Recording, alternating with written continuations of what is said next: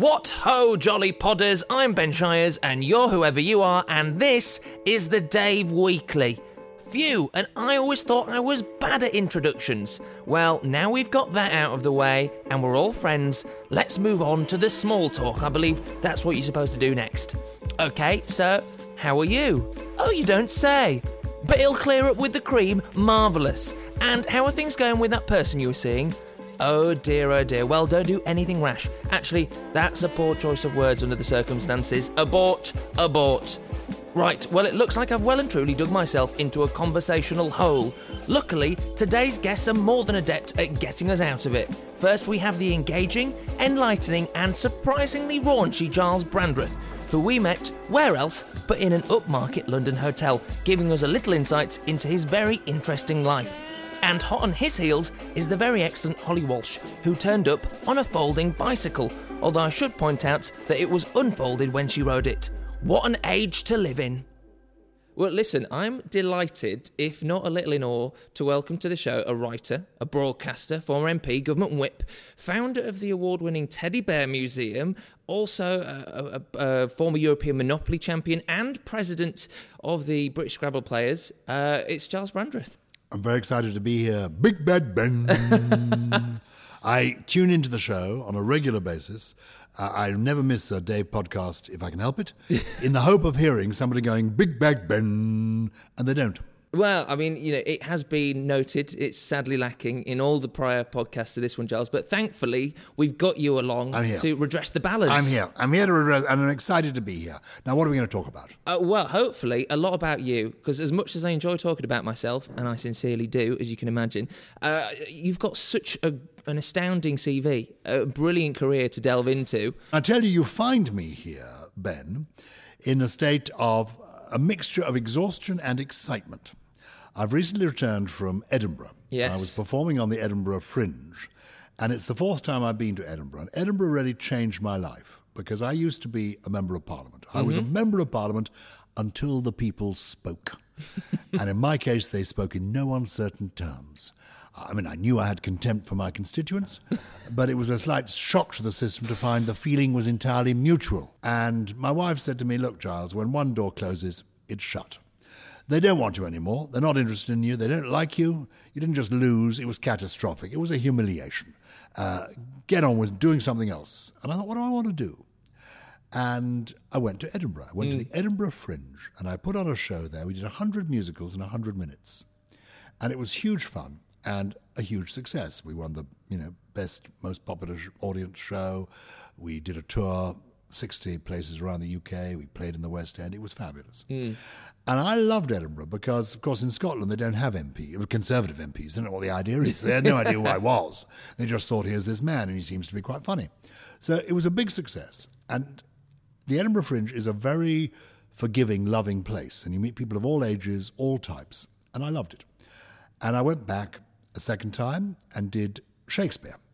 Twelfth Night, a musical version. That was fun. then I went back a third time and did stand up. And that seemed to go quite well. And so this time they said to me, bring a new show. And I'd got interested in happiness. Yeah, now I've read about this this is quite interesting. It's very interesting. It's particularly interesting because uh, I discovered, well, it's well known, that happy people will live seven to ten years longer than unhappy people. Wow. Yeah. So it makes it. So my show, if you come to see my show looking for happiness, buy my book, The Seven Secrets of Happiness. You don't. It doesn't just enhance your life; it extends your life. Incredible. And I imagine by people coming to your show, buying your book, makes you happier. So it's extending your life as well. I mean, It's happiness all round. I can tell you. eh, there's, there's oodles of it. And it came, it came about because 15 years ago, when I lost my seat, you know, when the people spoke. So this this was when the Labour landslide happened in 97. 1997, Labour landslide. In comes Tony Blair, full of hope. He was quite pale in those days. He's just become this funny orange colour in more recent years. He's now the sort of Dale Winton of the international um, peace process. nice guy though, and a lovely wife too. I like Cherie. No, no, a genuine news just doesn't take a very good photograph. Anyway, a good woman. A, a, a nice power. If you're into power couples, they are good people. On the top Trump scale, They, they're, uh, they are. Yeah. Emphasis on the Trump. Anyway, uh, he sweeps in. I'm swept out. What do I do? And I do feel they say you shouldn't take it personally. But I did take it personally. I mean, I was a conservative. I was a loyal conservative, though. You know, when John Major became the leader of my party, I began to go grey. Instinctive, visceral loyalty. You know, when, Anne, when, when William Hague became the leader of my party, that's when I began to go bald. I just do it. I thought you were going to say, and when Ann Widdecombe joined, that's when I became Yeah, exactly. virgin again. It suddenly thought, it suddenly occurred to me, anything could have happened. Yeah. Uh, and indeed, when they started the coalition, you know, the two lovely posh boys, Nick and Dave, getting it together, both over six foot tall, glossy hair, rather attractive in their own way. That's when I thought, well, maybe I can come out as a little bit gay. so, I lose my seat in 1997. I've got to do other things. I go to Edinburgh, I get onto the fringe, the people there are friendly, I do these shows, and this year they were, I like to do different things each time. Hmm. And I thought, I'll do a show about happiness because having lost my seat, I did find it hurtful. And at the same time, it coincided with the death of my best friend who'd been at school with me. And then my brother died, my sister died, my father died, not so surprisingly, he was much older. Um, and I thought, oh God, it's all a bit grim. But I was the fellow in the funny jumpers, Mr. Being Jolly. This isn't right. You should be happy. You've got everything in the world. You've got a lovely wife, wonderful children, good job. You've got to get to grips with yourself. And I'd read somewhere that Sigmund Freud, you know what I mean by Freud, the great mm-hmm. Dr. Freud, had said that to be happy, you need to love and to work. And I thought, well, I've got friends and family to love, and I've got interesting work to do. And then suddenly, of course, I lost my job. I wasn't an MP anymore. And friends and family, they were literally dying around me. And I thought, actually, Freud, you haven't got it quite right because to love and to work, it's easy to say. It sounds good, something for the fridge door. To love and to work makes you happy. But actually, you can lose your job. Uh, love, it can all go wrong. I need something that actually is more sustaining than that. And I thought I'm going to find out how to be happy. Uh, Freud, I had his name in my address book. I looked, uh, phoned up. It turned out to be Clement Freud. Very different thing. Grandson of yeah, Dr. Freud. maybe some But- of it's rubbed off. but it hadn't. uh, I was listening to the radio, and on the radio, on the wireless, on a Sunday morning, I heard this voice, an Irish lilting voice, a psychiatrist called Professor Anthony Clare. And this man presented a program on BBC Radio 4 called In the Psychiatrist's Chair. And he had different famous people come and chat to him, and it was a marvelous program. And he did it for several years, and he was a, clearly a very wise dude. So I got hold of him. I made an appointment. I flew to Dublin and met Professor Anthony Clare. And I said to him, I'm looking for the seven secrets of happiness. And he smiled. yeah. Hang on, hang on a second. You you came there. It sounds like you're on some kind of Indiana Jones quest. You were looking for the seven secrets. I was. Did you know there were seven? Did he tell you? How did you? Well, he you? did laugh at that. He said, Seven. Are there seven? Are there?" Yeah. And I you've got said, eight. I'm not interested. Stop at seven.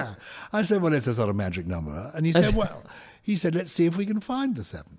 And we began chatting. We began talking about my parents. And I asked him, I said, why do my parents, people of my parents' generation, my father was in the Second World War, hmm. fought in the Second World War, you know, risked his life. My mother was in London during the Second World War, bombs falling in London.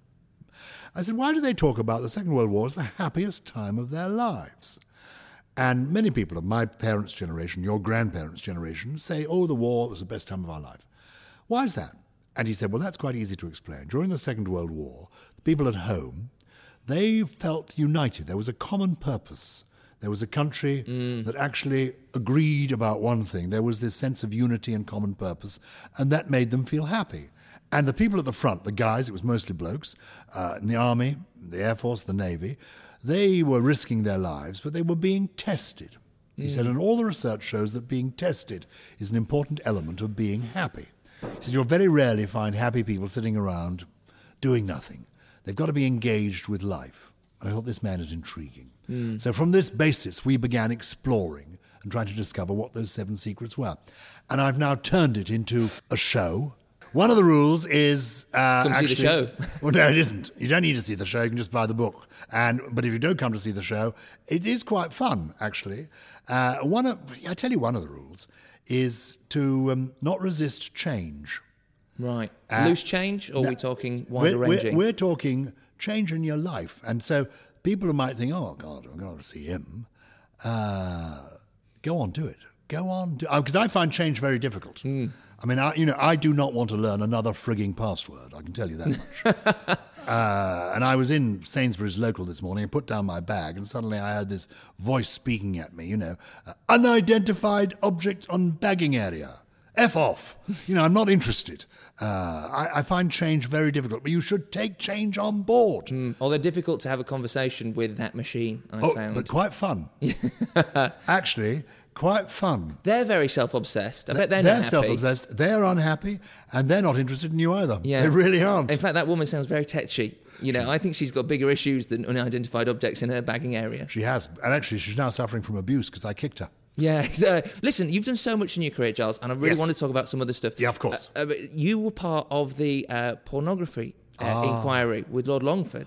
I was. That's and a long this, time ago. This is I heard a Radio 4 documentary on this about three or four years ago. I listened uh, with acute interest because this was in an era, this was in the 70s, when you got the likes of Mary Whitehouse uh, doing her moral crusades against uh, uh, moral indecency on television, in the press. And uh, so, what was your role? I mean, what did you actually do? Because you, didn't you have to go to Denmark and We visit sex clubs? It was amazing. It sounds like I- a very in depth I was, inquiry. I was just down from Oxford University, and Lord Longford, people may not know who he is, uh, Lamoy, he died a few years ago, well into his 90s. He was a great guy in many ways. He was a uh, Catholic convert. He'd been a, a minister in Harold Wilson's government. Um, he was uh, a prison visitor, uh, prison reformer. Bit of a frost at parties, to be honest, chiefly because he liked to bring Myra Hindley with him. Anyway, uh, but he was a good man, and he launched this crusade against the scourge of pornography in our society. And he wanted some younger people on his committee, because he had a lot of old folk, and he wanted some younger people. So he asked me, and wait for it, Cliff Richard. and we were the two young guys, and Cliff was gorgeous, or he still is, um, because of all that oil of Olay. But I mean, he, Cliff was gorgeous, and he turned up in these lovely little velvet trousers and little lovely shirts with frills on, and I really took to Cliff in a big way. Um, and was, well, that was one of the upsides of being on the pornography committee. And I really was. I mean, Well, the upside was Cliff Richard. well, a bit of a bonus on a regular basis, going to meetings with Cliff Ridge. You know, he was in his twenties then. He was an attractive boy, I see. and he could sing, and he looked good. Um, what was what was Cliff Richard's view on pornography? he was against it. Was he He was against it. Well, uh, he was pressed against up against it, or No, he- he wasn't brushed up against. He no, he was against it for the reason that people. Uh, what is interesting is that a lot of things that Lord Longford was mocked about, we actually would now agree with. And I did join this pornography committee, and we did go to these sex clubs. I mean, I've still got the raincoat I bought at the time. Is- and what purpose did the raincoat have in these sex clubs? Because everyone wore a raincoat to a sex club. It was, the, it was obligatory to wear a. ra- My wife's sewn up the pockets now, but I, I, I've still got it. It's down there in the cloakroom. There'll be more smiles with Gyles in a bit, but first up, it's time for some jolly with Holly Walsh. That is Holly Walsh. Welcome to the Dave Weekly. Thank you for having me. How are you doing? Very hot.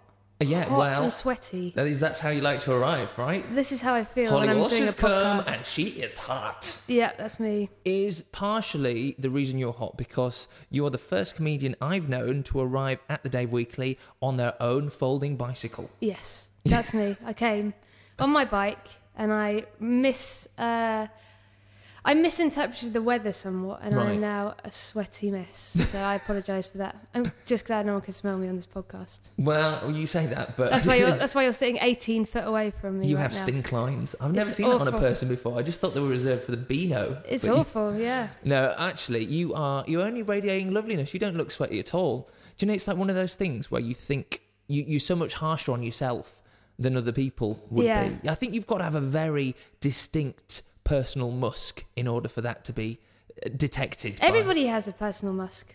They do, but you have to get usually quite close in order to smell that. I don't know. I've I've um I've seen a few, mainly gentlemen, on uh, the tube or bus Right. who've had a very distinct musk from fifteen or twenty foot away from me. You know that I thought you were going to talk about ages then and the different ways that that developed within no, young no, gentlemen. just just. thought you were a real musk connoisseur for a I, minute. I'm I've been up close to a lot of men's armpits, just because I am the height of most men's armpits. So on any kind of public transport, I tend to be eye level with a gland. Yeah. or sitting down. Same principle. Uh, exactly. I mean, it's good to know where you stand on those issues as well. Well, I know where I stand, and I stand in the gland. Yeah, exactly. In the gland stand. Yeah, Um, so let's talk about something away from live stand up, which obviously you're doing a lot of at the moment, yeah. I've you? kind of, kind of gone back to it a bit, which is quite exciting. But you've done all sorts as well. I Yeah. mean, you've done uh, TV presenting. I went to see you actually when you did uh, TNT, oh yeah, uh, which was a while ago now. You and that Jack was Whitehall. ages ago. Yeah, me and Jack did a show for Channel Four, which Yeah. was on very late. About and, uh, four, four, four, five years ago, something Yeah, like that. something like in that. the It's summer, weird. I remember queuing in an extremely long queue and just making the cut-off point for it, which was quite Wow. exciting at the time.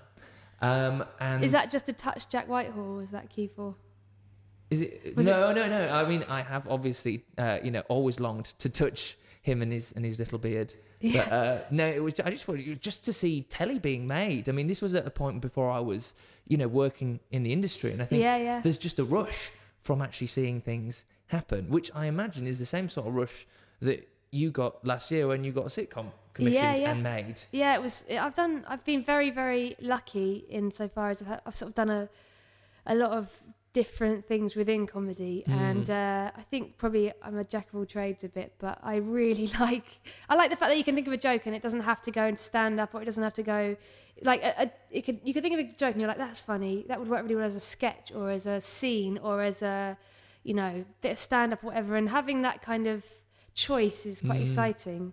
Also, you could, there's jokes I could never do, but I could write a character who could do those jokes, and that's kind of fun. And that's why you just have to do hundreds of rewrites. It's all about rewriting. So I mean, we we skirted around it, but this was Dead Boss, by the way, that you. yeah, yeah, That's the show Uh, I did with um, Sha- Sharon Horgan. Yeah, and you've been writing that with her for ages because I read an interview when you were calling it bitches.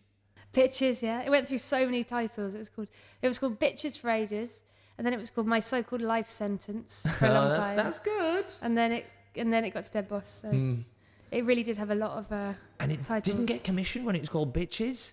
I mean, now you're back doing the the stand up, but uh, do you think there can be sort of running in parallel, sort of the, the sitcom side of things and the stand up? Oh, well, that's sort of what I've been doing this year, and it's kind of fun, but it is a double life. You just you do feel like by day I sort of I kind of do an office job. I sit down with the computer and write, and by night I'm standing in front of groups of people, um, you know, talking about fingering um, clowns. Let's go with clowns this time. yeah, but you know, why like not? I think uh, I think it is a double life, and I kind of think you have to just you have to do one or the other for. A, you can do both for a bit, but not not all the time. You have to Hmm. sort of dip in and out. But this year, I think I really want to plow on with stand up. That's the that's what I'm kind of enjoying at the moment and stuff. What I was wondering is what's the most nerve wracking thing to read? Is it the review of your stand up show or the review of your sitcom? I think the stand up. I'd take it more personally. Mm. The because stand up is just me on stage and it's me saying my jokes that I wrote. So if people hate them or hate me or there's just so many things to hate about it that are personal to me. Yeah. Whereas in a where in a show, I could write something and the fact that the actress is a trillion type is just brilliant. You know, she could deliver the joke and get a laugh from it because she just sold the joke so brilliantly and Mm. improve on it and things. I just think it's a collaborative thing, and I there's so many variables in in a TV show that could go right or wrong that you kind of have to be a. I don't. I don't know. I just definitely don't get quite. I mean, I really want it to be great, and I really want to be proud of it. But I also, I find reviews for stand-ups just that bit more personal. It's been lovely speaking to you. Thank you so Thanks much. for dropping by. And uh, where can people see you and doing your many gigs? Well, I my club. I have a club that runs every other week in uh, New Cross in Mhm. South London, and uh, it starts on Monday. We've got Stewart Lee, but it's every other Monday, and it's called Happy Mondays, and you can find it at happymondayscomedy.co.uk. I think, but you Google it. Google it. yeah, exactly. Google's there for a reason, so we don't have to remember detail. Yeah. Excellent. Uh, well, thanks for coming in, and I'll hopefully pop by myself because it sounds great. Thank you. Mm, bye. Great.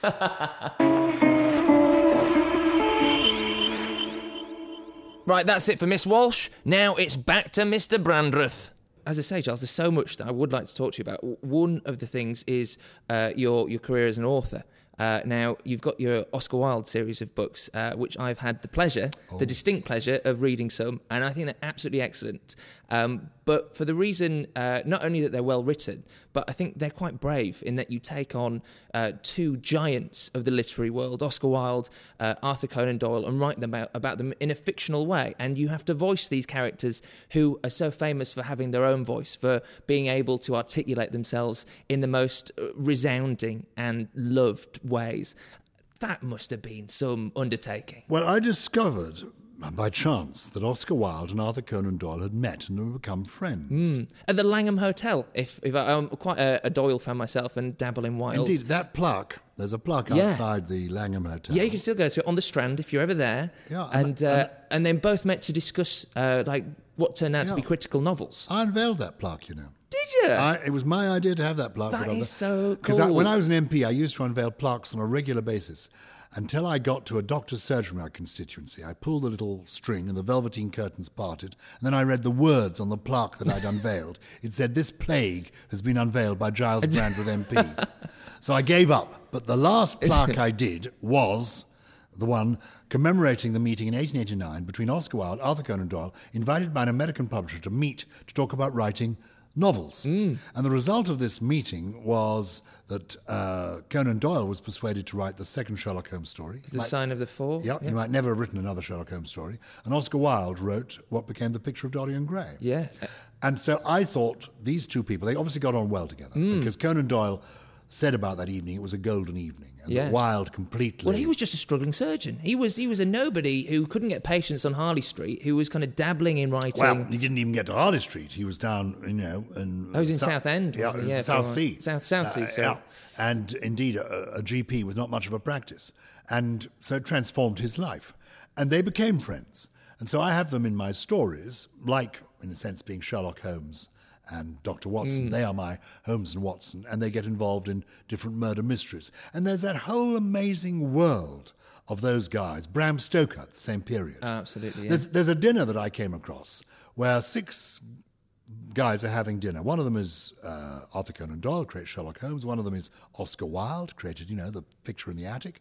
One of them is Bram Stoker, who created Dracula, who was there because he was the uh, manager for Theatre Henry, manager, wasn't he? Henry Irving. for Henry Irving. Absolutely. And Arthur Conan Doyle wanted Henry Irving to play Conan Doyle, uh, play Sherlock, Sherlock Holmes. Did he ever play him, by the no, way? he didn't. He didn't want to do it. He What played in. Another play by Arthur Conan Doyle.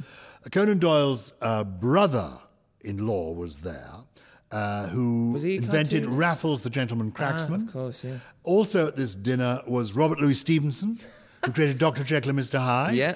And the sixth person at the same meal, the, these are the six guys sitting together, was J.M. Barrie, who went on to create Peter, Pan. Pan. What was there in the fog of London in the 1880s, 1890s that made these guys create these mythic characters that live with us, you know? The British love a murder mystery. Hmm. People love a murder mystery. The, you know, those sort of books that you want to read in a cold winter's night. And there's something about that era as well, the 1880s, 1890s. It's Jack the Ripper. It's the kind of the, the the height of the British Empire, the height of pomp, the height of sort of aristocracy and the upper classes, and yet this kind of you know uh, simmering underworld in London as well. And also, as Oscar said, there's nothing quite like an unexpected death for lifting the spirits. Uh, you know, I mean, Or an unexpected séance. uh, one shouldn't laugh, but I knew um, Rod Hull. Do you remember Rod Hull? I Emu? do of Emu fame, yes. And Rod Hull, and you know, I don't know why I'm saying this actually. I saw Rod Hull right at the end of his life with a friend of mine. They went to the theatre together. It was a snowy night, and Rod was complaining to the friend of mine about his uh, TV aerial. Oh no. And my friend said, Get up on the roof tonight. and they'd had a bevy or two. Rod went back, got up onto the uh, roof that very night to fix his TV aerial, fell off and killed himself. You killed Rod Hull Well, my friend did. um, I won't name him because, because otherwise the police will be interested. well, Emu might sue. and one shouldn't laugh, but there is a famous Chinese saying, There is no pleasure so great as watching a good friend fall off the roof. And, and there is something. I mean, I like going to. oh, those Chinese, they know their stuff, yeah, don't I do. they? I mean, I like going to a memorial. I've reached the age now. A lot of my friends are dead, and I, I, it's, uh, it's a great day out, a funeral, isn't yeah, it? well, in a way, it is, you know. And I, I often do the address, and I look out of this, and I think, well, I'm still here, just, and they're not, and that sort of that's something, isn't it? I heard that you described Nicholas Parsons as on day release from heaven. Ah, well, that's rather a good line, isn't it? I hope I did say that. Yeah, that's uh, fitting He's, of Wilde he's- himself. he's going to be with us for a little while longer. I went to one of his bunga bunga parties last week. there is snap in his celery, I can tell you. I bet there Oh. is. Nicholas Parsons, 90 this year. Isn't that marvellous? Yeah, I heard he takes more than just a minute as well. He's, uh, Uh, indeed, he can sustain it. yeah. Yeah, uh, deviation, plenty of that. Yeah. but very little No repetition. hesitation. No hesitation. Good man, though. Yeah, I mean, the fact is, you've got so much going on, Gyles. Plus, you've got this formula for happiness. Are you going to be the longest living man ever? Well, I don't know. The Queen Mother, who died, aged 102, she used to say that to be happy, to be happy, all one needs in life to be happy is to be content with what one has got. So, gin then. Which possibly, gin and Dubonnet in her case. uh, if you're the Queen Mother, what you've got probably is enough to be happy with. Uh, so I don't know how long I will live, but I'm enjoying living by the day, by the hour, by the minute. Listen, I think that's a great way to end it, Gyles. Thank you for being educational, inspirational, and downright hilarious. You are brilliant. I love your podcast. I love Dave. I love everything. Come and see the show. Yes. I, you can come because where are you based? uh, London. Oh, London. Well, come to the one in Richmond. We're doing Richmond. We're doing Epsom. I'm going to something I think called the Bruce Forsyth Auditorium in Edmonton. Is that in Bruce Forsyth? No, I think it's in Bob Hope. Oh, I think the theatre is called Bob Hope. And inside, I'm in the Bruce Forsyth. Anyway, it's somewhere in Edmonton. and I'm going to 60 different venues. And then I'm ending up in Leicester Square. Oh, Incredible. I should have thought about that. I'm ending up at the Leicester Square Theatre at the end of next April. We can debate what the statue is. We can debate what the. Come to see the show. And all the dates are on your website. And all the dates from a website. And I think you're brilliant. Thank you, Gyles. It's Thank been you very, very much. A very exciting experience. Well, that's it for today's lovely little show, and I'm sad to say it was also our penultimate, meaning that next week is the last of the series. Don't fret though. Well, obviously, do fret a little, it's all part of the grieving process, but also don't fret because we've got a fantastic lineup to look forward to, including the French raconteur and pomme de terre Marcel Lucont, and one of my favourite and the Dave Weekly's absolute gems, Greg Davies, making a triumphant return. In the meantime, check out our extensive back catalogue on iTunes and tweet hello or whatever else pops into your head. It doesn't matter to the show at join underscore Dave and me at Ben Shires. Till then, doodles doodles.